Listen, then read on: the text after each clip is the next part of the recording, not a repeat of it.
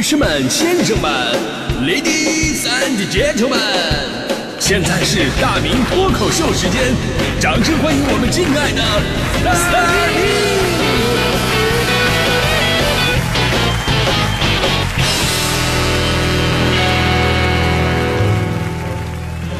明！好，欢迎各位来到今天的大明脱口秀，我是大明啊、今天咱们聊的是我的大神同学，呃，这个话题呢是基于一个关于大学班长的新闻。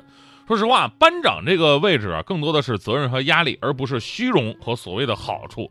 但是呢，你看很多同学都想不明白这一点，总是觉得，哎呀，无论是小学还是大学啊，当上班长以后呢，我就可以捞到很多的好处。你像我小的时候就是这样，老师开家长会的时候，特意把我妈给留住了，然后呢，意味深长的跟我妈说。我看呐，你儿子啊，以后是前途无量啊！我妈听完以后特别开心。哎呀，老师啊，我儿子干啥事儿了？老师说了，前两天咱们班呢选班长，你儿子偷偷来找我了。我妈问咋的，找您表态呀？老师说那那倒不是，他问我当班长的话工资有多少，跟那上班呢啊？没错，我小的时候吧，还真的挺现实的，不发工资谁当班长去啊？你说每天操那么多的心。干那么多的事儿，管那么多同学，穿那么多的小鞋，是吧？那我还学不学习了？虽然事实证明，不当班长我也不怎么学。那大家伙别嘲笑我啊！其实我觉得，我就算是这么想的，但也算是有责任感的，因为我起码那会儿想的都是，我当班长的话，我应该去做什么事儿，对吧？然后衡量一下不合适，那我就没去，对吧？那当然去了也不一定让我当，对吧？但是总比有的孩子只是为了满足自己的虚荣心和那种哎我一定要管管别人的那种控制欲啊，比这种好吧？甚至呢，哎跟自己好的就可以放任不管，跟自己不对付的话，那跟你死磕啊，拉帮结派呀，搞小团体呀。那天我在我们家小区楼下，我就看到两个小学生，一个小男孩，一个小女孩，背着书包坐在长凳上，前面摆了一大堆的零食啊。然而这个小男孩他不吃，都是喂给这小女孩吃。这个画面真的。让人感觉特别有爱，瞬间让我想到的词汇吧，都是什么青梅竹马呀、两小无猜之类的。结果突然，这小男孩对小女孩说：“班长，我当小组长的事儿就拜托你了。”当时这小女孩满嘴失误，说不出话，只是点点头。嗯，这么小就已经懂得权力寻租了吗？啊，小朋友，让我们来看看班长到底应该干什么。昨天呢，有个大学班长啊，就在网上火了，说在九月三号的时候呢。广东广州商学院有一名班长吴同学为全班五十六个同学买鞋，而且带领男生在宿舍楼下唱歌表白女生。班长吴同学呢说，钱呢是他打工四个月挣的。大四为了给女生们留纪念，记录一下同学感情，班长就说了，最想对女生说呀，说别忘记我们呐，哎，怎么怎么地的，嗯，我就想你这个行为，人家女生的男朋友他同意吗？这个。而且鞋这个东西，它码数非常重要啊，所以在购买之前呢，班长还专门做过问卷啊调查，说这个你们最喜欢什么样的款式啊？你们的鞋码大概是多少啊？最后呢，就是女同学们收到这个礼物之后呢，真的非常的意外，也很感动，非常惊喜。你看看，这就是人家的班长主动掏腰包来福利同学。而且我看了视频呢，那买的鞋不是普通的鞋，是椰子三五零白冰淇淋那款啊，那款现在的市场价我查了一下是均价是三千。女生码数比较小的已经涨到了四千多了，五十六双怎么着也得十五万以上啊！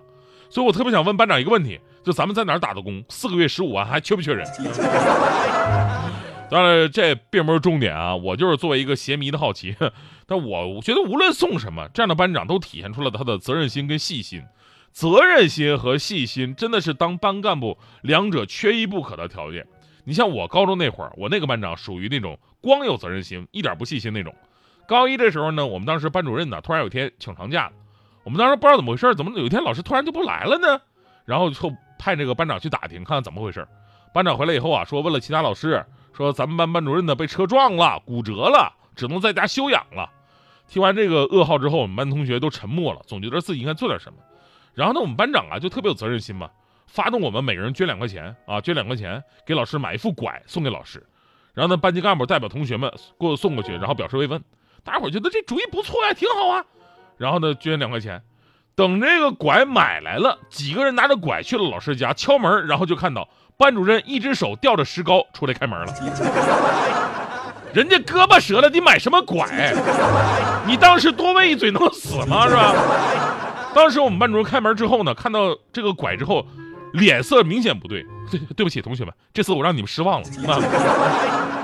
所以呢，你说班长啊，真的不是那么好当的。但是现在呢，你看从小学开始竞选当班干部的热潮就从来没有停止过。本来呢，你说争相去做一个有责任心的人，主动承担责任，它本来是一件好事儿。而且呢，从孩子做起，从小就能培养这方面的意识。但是如果过度了的话，哎，就会发生一些奇奇怪怪的事情。比方说，有的家长跟老师跑官儿，啊，有的学校弄得跟那个美国大选似的啊，投票。最后发现有的孩子孩子得了好几万票，学校一共三千人，你孩子得了几万票，他认识得了那么多人吗？易烊千玺啊，这是啊。还有的孩子呢，原来当班长，然后呢，在新一轮的竞争当中被 PK 下来了，心态立马就崩了。即便是那些正常轮换下来的同学呢，身上也自带一种离休干部的气质。然而呢，还有学校意识到了这一点，为了大家伙都能得到锻炼，那么就雨露均沾。以前有个新闻说，班里一共六十个人，结果三十个都是班干部，人均管一个人。所以呢，咱们说，无论用什么办法呀，跟制度啊，从老师跟家长的角度呢，去帮助孩子正确的心理引导非常重要。你起码得让孩子了解什么是班干部，对吧？你是服务同学，而不是让同学都听你的话。班干部能够锻炼孩子的社会化的能力，也能提供孩子一种。呃，体验价值感的机会，但这一切都是在为别人服务的过程当中，感受到被别人的需要，被同伴认可，这才能会获得价值感。如果仅仅是觉得自己有面子啊，以后简历上好看，啊，甚至让同学都敬畏自己，那培养出来的不过只是一个官迷罢了。所以呢，当班干部，尤其是班长，你要看到的更多的是压力。呃，小学还好，你要是大学班长，那真的是有压力。别说刚才宋杰那位，我上大学那会儿。播音班我们是最散漫的，大家伙呢都每个人都特别有个性，而且比较懒，所以当班长呢，你只能拼死自己勤快一点。有的时候特别无奈，就有一次冬天早上特别冷，但我们播音班呢就规定每天早上六点半必须得去练声去，叫啊啊啊姨姨阿姨阿姨那个啊。冬天太冷了，没人去啊。那天早上就去班长一个人，而且呢看这个表情，他也明显不想来，但必须得来，谁让他是班长呢？然后当时导员就问他，我说其他人呢？班长说了，哎，导员我都去找了。但是呢，有的起不来，有的不起来，有的起不来了，有的起了不来。所以说当班长有多难，对吧？那最后我还是要说呀，当班干部呢是一种责任，而不是一种荣誉共享。如果只是为了让每个人都体验到当班干部的感觉，那其实挺简单的，我都想好了，哼，是吧？与其你弄全班一半都班干部，你不如来个干脆痛快的，对吧？不就是解决干部岗位问题吗？这个我特别擅长，我我特别特别好解决啊！咱们可以每个班呢实行这个公司化管理，对吧？公司化管理，每一个班独立都是一个大集团、大公司。比方说，哎，我三点五班，那就是三山五岳集团，对吧？班主任是总裁，班长是董事长，副班长三名分别是总经理、总经理助理和副总经理，对吧？学习委员呢是行政总监，劳动委员呢是卫生部长。纪律委员呢是纪检书记，团支书呢是团支部书记，那宣传委员呢是宣传部长，下设十个小组，都是什么分公司经理，副组长呢是副经理，八个课代表呢都是科长，那课代表助理呢是股长。除此之外，还有兴趣小组委员会委员长一名，副委员长三名，秘书长一名，副秘书长三名，下设文艺部设文艺部长一名，副部长三名，那演讲部设演讲部长一名，副部长三名，读书会设会长一名，副副会长三名。另外呢，咱们再设一个策划部，部长一名，副部长三名，负责全面提升这个班级形象的。呃，按期呢实现三年级升四年级，也叫不三不四部啊。计划部呢，部长一名，副部长三名啊，制定每周的学习计划。名誉部部长一名，副部长三名，负责收集各类信息，报名争取各类荣誉证书奖状。还有人力资源部部长一名，副部长三名，制定各种职称的评选考核。那。最后呢，再来一个编制办公室啊，编制办公室里边弄一个主任，然后副主任三个，负责每个人的职称编定设定，是吧？我算了一下，就是一个班的同学都应该能当班干部了。这个。嗯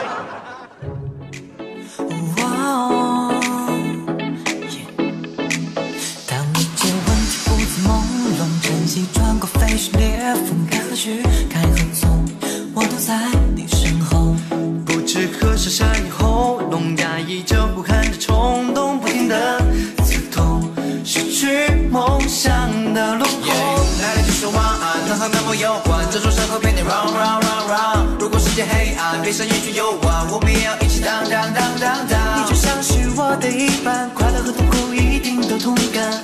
我们好好彼此欣赏就足够。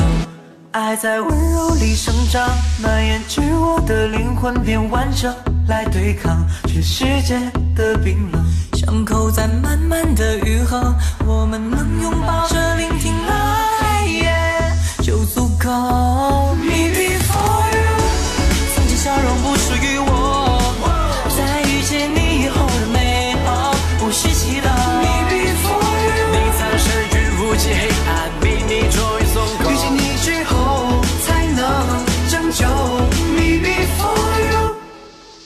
追寻得到你无影无踪，有一次把美梦不空，我在你身后，当你的听众，不需要和世界沟通，哪怕一次又一次的捉弄，痛或暖，都会让你懂不同。我为你俯瞰大地，看淡爱和失去。Right，就在风中片刻间隙，飞过山顶，已决定不逃避，哪怕摸黑前行。